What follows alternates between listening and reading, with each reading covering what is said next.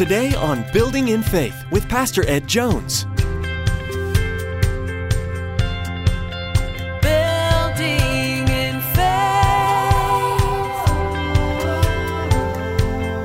Samson was called before he was even conceived through the angel of the Lord. And we believe that's a theophany, where God appears in the Old Testament. That happened in Abraham and Isaac when God came to Abraham and said, I'm going to give you a son. A theophany, an appearance of Christ in the Old Testament to Abraham, promising him Isaac.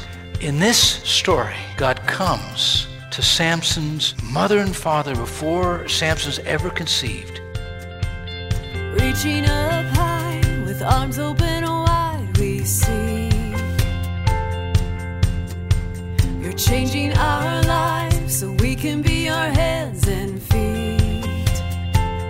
Today, Pastor Ed will be explaining to us how Jesus appeared to the men and women in the Bible before he was even born.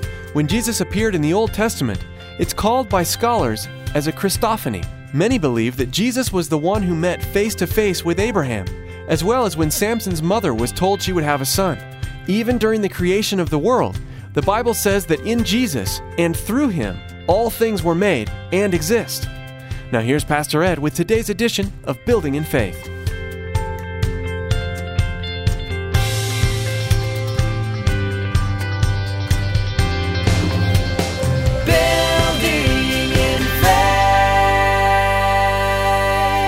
The sermon is based on the whole chapter. I'll only be reading the first five verses and then the last verse, verse 24 and part of 25. Reading from the New Living Translation. Again, the Israelites did evil in the Lord's sight. So the Lord handed them over to the Philistines, who oppressed them for 40 years. In those days, a man named Manoah from the tribe of Dan lived in the town of Zorah. His wife unable to become pregnant, and they had no children. The angel of the Lord appeared to Manoah's wife and said, Even though you have been unable to have children, you will soon become pregnant and give birth to a son. So be careful. You must not drink wine or any other alcoholic drink, nor eat any forbidden food. You will become pregnant and give birth to a son. And his hair must never be cut, for he will be dedicated to God as a Nazarite from birth. And he will begin to rescue Israel from the Philistines. In the last verses in that chapter, when her son was born, she named him Samson. And the Lord blessed him as he grew up. And the Spirit of the Lord stirred him. When I was thinking of the sermon, I thought about one of the prominent truths found all the way from chapter 13 to 16 concerning Samson is this the tragedy of a wasted potential. The tragedy of a wasted potential. Samson had incredible potential, but he squandered it. It was lost. I know that sometimes in high school or in college, as people are graduating, they say, most likely to succeed. Oftentimes, uh, those people don't. And you wonder what happened to them. All their giftings, all their talents, all their abilities, and they just simply are lost in oblivion. There's an incredible narrative concerning the birth of Samson. No other narrative like that in the book of Judges. He is the only judge who God chose before his birth. Uh, judges were called in a variety of ways, but Samson was called before he was even conceived through the angel of the Lord. And we believe that's a theophany, where God appears in the Old Testament. That happened in Abraham and Isaac when God came to Abraham and said, I'm going to give you a son, a theophany, an appearance of Christ in the Old Testament to Abraham, promising him Isaac. In this story, God comes to Samson's mother and father before Samson's ever conceived. And God says, I am going to give you a son, and he's going to be a deliverer, a judge. You would think with the dramatic birth of this child, unparalleled in the Old Testament, that he would achieve great things for God. But truth of it is, he achieved far less than any of the other judges. More spectacular birth, such a great calling. He's last of the judges in the book of Judges, and he never lives up to his potential. Oswald Chambers said, The measure of the depth to which a man can fall is the height to which he can rise. Here's a man who fell so far down. He squandered his gifts, he wasted his potential, and he accomplished far less than any of the judges who preceded him. I want you to look, first of all, about the nation of Israel and where it was spiritually, because he was a mirror, a reflection of the condition of the whole nation. How many know that we often get the leaders that reflect where we are politically? We often wind up getting political leaders, spiritual leaders, other leaders that reflect what the nation is like. The old adage, you get what you deserve. Look at the nation. First of all, they had a lifestyle that created a need for deliverance. The lifestyle that creates a need for deliverance. In verse 1 of chapter 13, it says, And again the Israelites did evil in the eyes of the Lord. So the Lord delivered them into the hands of the Philistines for 40 years. First of all, this is the seventh time in the book of Judges that this is mentioned. They did evil in the eyes of the Lord. But this time, it's longer than any other time of spiritual discipline. 40 years under the chastening rod of God. In Psalm 106, verse 43, it reads, Many times he delivered them, but they were bent on rebellion as they wasted away in their sin. Their lives wasted away, spent, lost in their sin. The sin that they committed would be the sin of apostasy. The apostasy of God's people. Verse 1 and verse chapter 21, 25 capsulizes it. Again, the Israelites did evil in the eyes of the Lord. Now notice, Everyone did what was right in his own eyes. Evil in God's eyes, right in their eyes. Evil in God's eyes, right in their eyes. Over and over and over again. To apostatize is to leave the teaching, to leave the values, to leave the precepts of God, to abandon the covenant, to throw the law behind them and just follow cultural norms. Just embrace society's standards. And that's exactly what happened here. In other times when they were oppressed, how they were oppressed, the enemy would come in and ransack, ransack their wealth. They would steal their produce. They would attack them and steal their possessions. This time the Philistines came on and came in and did something different. They intermarried with the Jewish people. They had superior knowledge of iron, and so they uh, knew how to smelt iron, create weapons and instruments for farming. And, and so uh, they dominated the trade, and then they began to control the land, and they oppressed the Israelites. Notice, though, in this text, it says they did evil in the eyes of the Lord, but they did what was right in their own eyes. Even if society places its stamp of approval on actions, on values. If God says it's evil, it's evil. Even if everybody says that's okay, they say you're okay, I'm okay, she's okay. And if God says you're not okay, you're not okay. See, God has the final word of judgment. We're not going to stand before some human court when we stand before God. We will stand before a holy God who's given us his description and prescription on how we ought to live. They embraced the culture around them and lost their distinctiveness.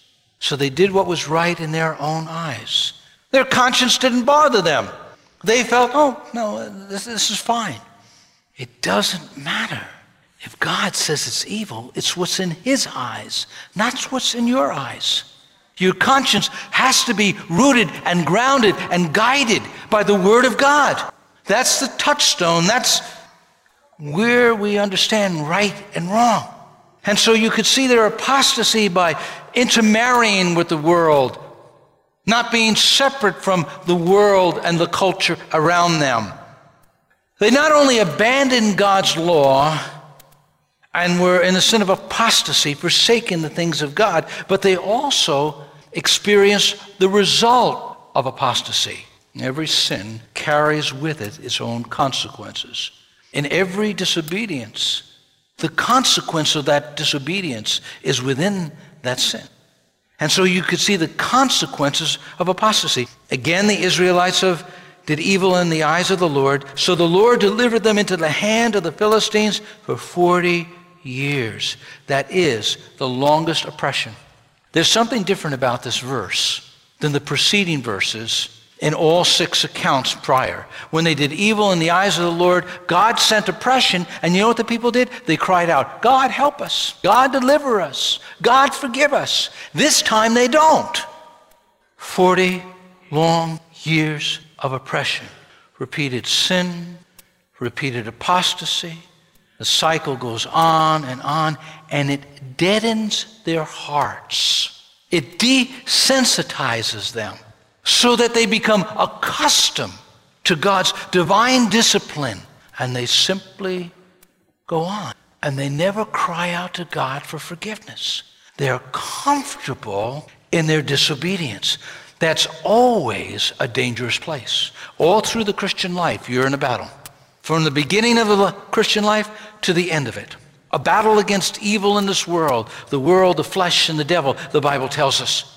They gave up and they embraced it and they lived under the anger of God. They were absolutely apathetic. They lost their ability to cry out to God. And so that's the lifestyle that creates a need for deliverance.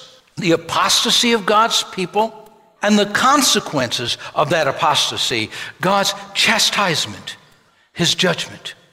Now, God is gracious to us because of who he is, not because of who we are. The character of God is such that he loves and pursues and cares about his people. And he follows them to the end of the journey, all through the journey, and then to the end of the journey. And God's trying to draw them back. And so what God does is he promises a deliverer. He visits one of the better families in that community, a family that hadn't completely lost their semblance of their Jewish faith and the covenant relationship with God. There was a general ignorance in the book of Judges. It kept on spiraling down 350 years from the time that Joshua entered the land to the time that the book of Judges is completed. And it spirals down, and every time it goes down further and further and further from the God who they call their God.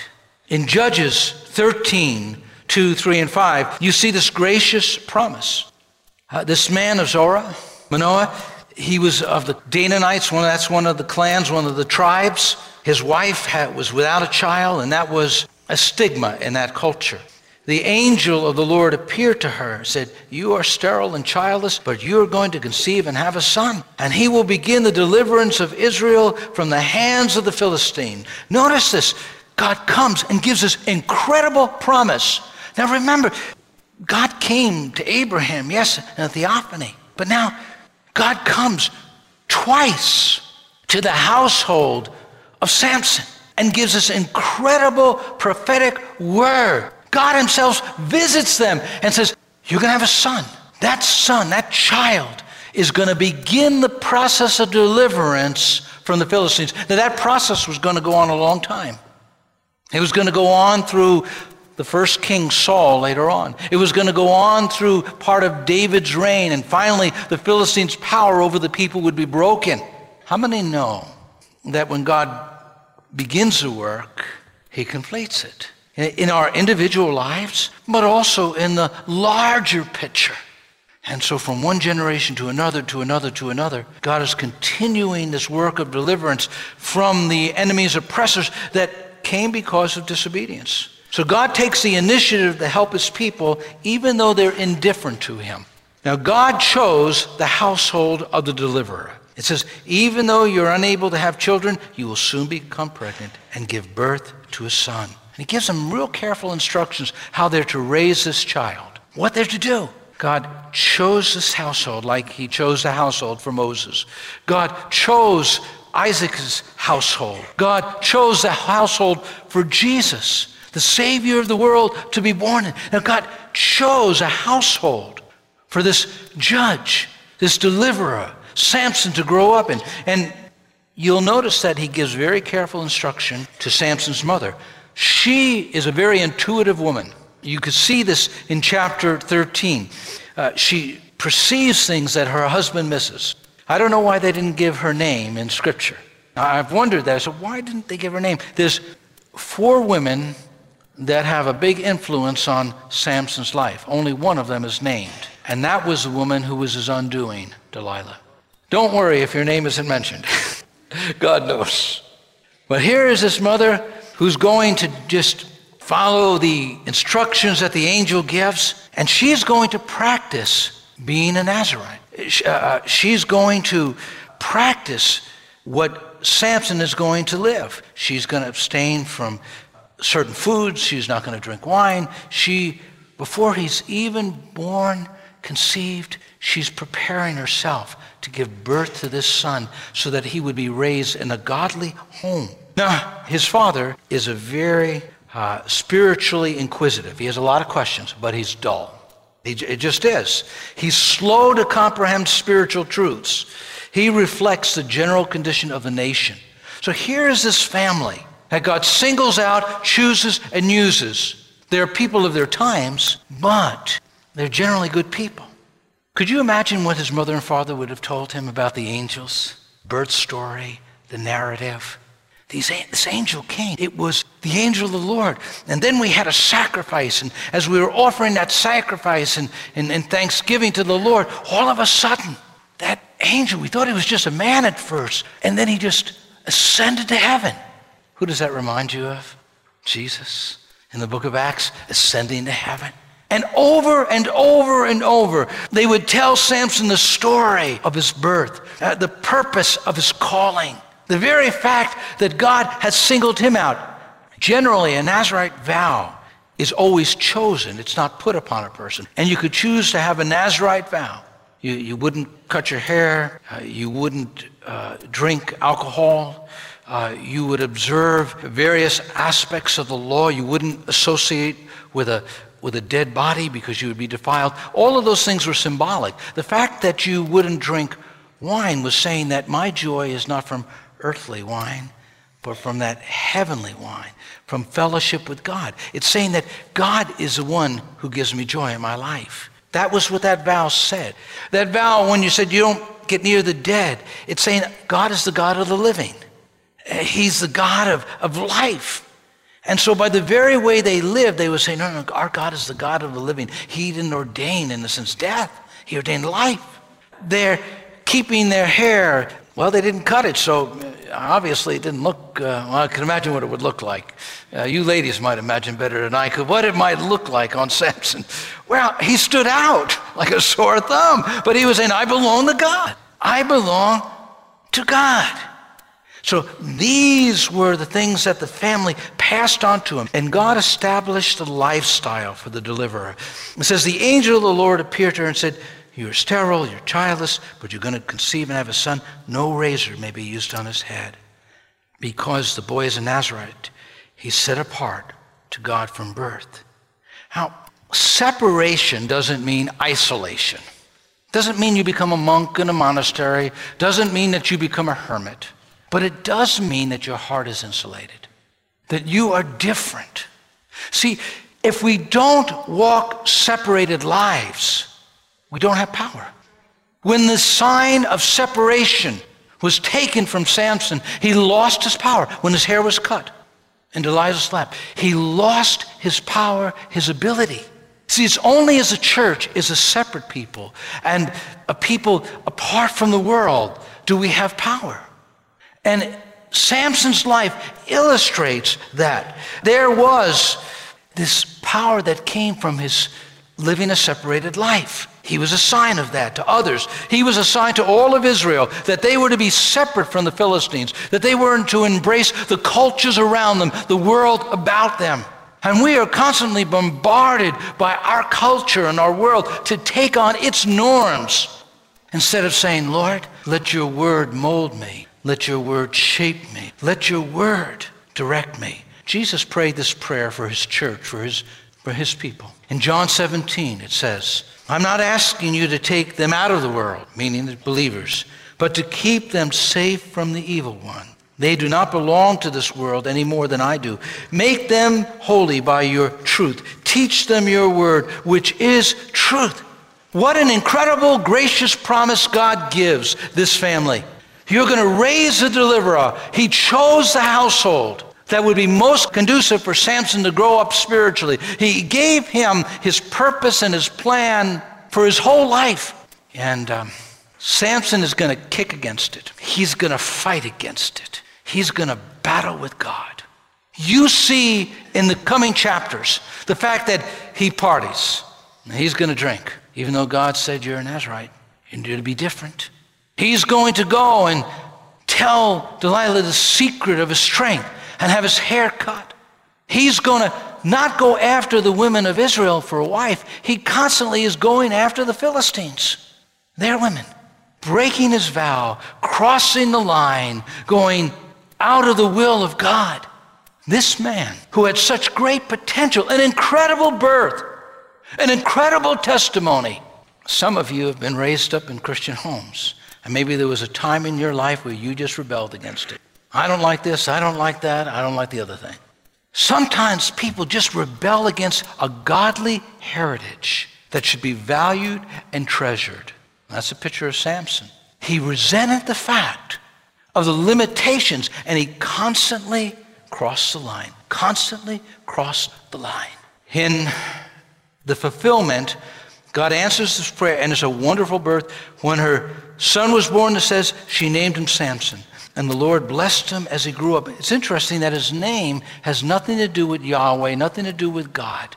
It has, Bible scholars believe it's a reference to a pagan god, the god of the sun. It can be translated sunny. Sunny's okay as a name. But back then, it had implications of worshiping a pagan god.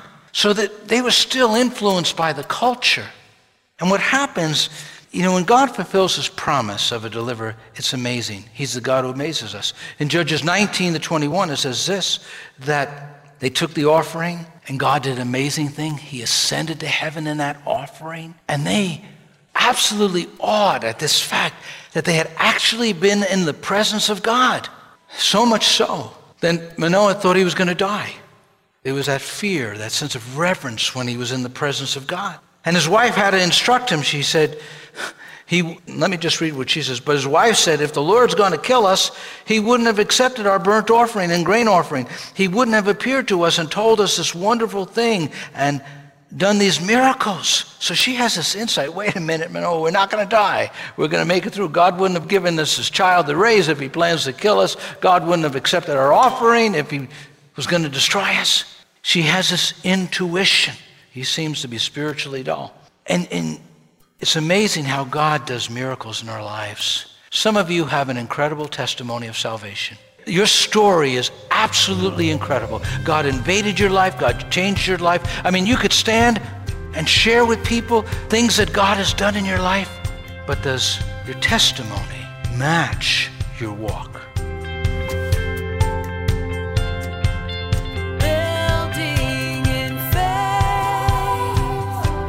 Women in ministry is a topic that has a variety of opinions surrounding it. The book of Judges highlights a particular woman who is not only a mighty warrior, but a wise leader in the nation of Israel. Through this study, Pastor Ed will share with us the important role that women play in the body of Christ. And this is only one important truth we'll learn as we study the book of Judges. To learn more about building in faith, or to get a free copy of today's teaching, simply log on to buildinginfaithradio.com. That's buildinginfaithradio.com. Although Building in Faith is a huge blessing, we pray that it's not your only source for the teaching of the Word of God. It's our hope that you're attending a church that teaches God's Word from beginning to end. If not, we'd like to invite you to join us at Faith Assembly for worship on Sunday mornings at 9 and 11 a.m., and Wednesday evenings at 7 p.m. For service times, driving directions, and more information, log on to buildinginfaithradio.com and follow the link to Faith Assembly. Or feel free to give us a call at 845 462 5955. Well, that's all the time we have for today. You've been listening to Building in Faith with Dr. Ed Jones. Please join us next time as Pastor Ed continues teaching verse by verse through the book of Judges, right here on Building in Faith. Your word restores.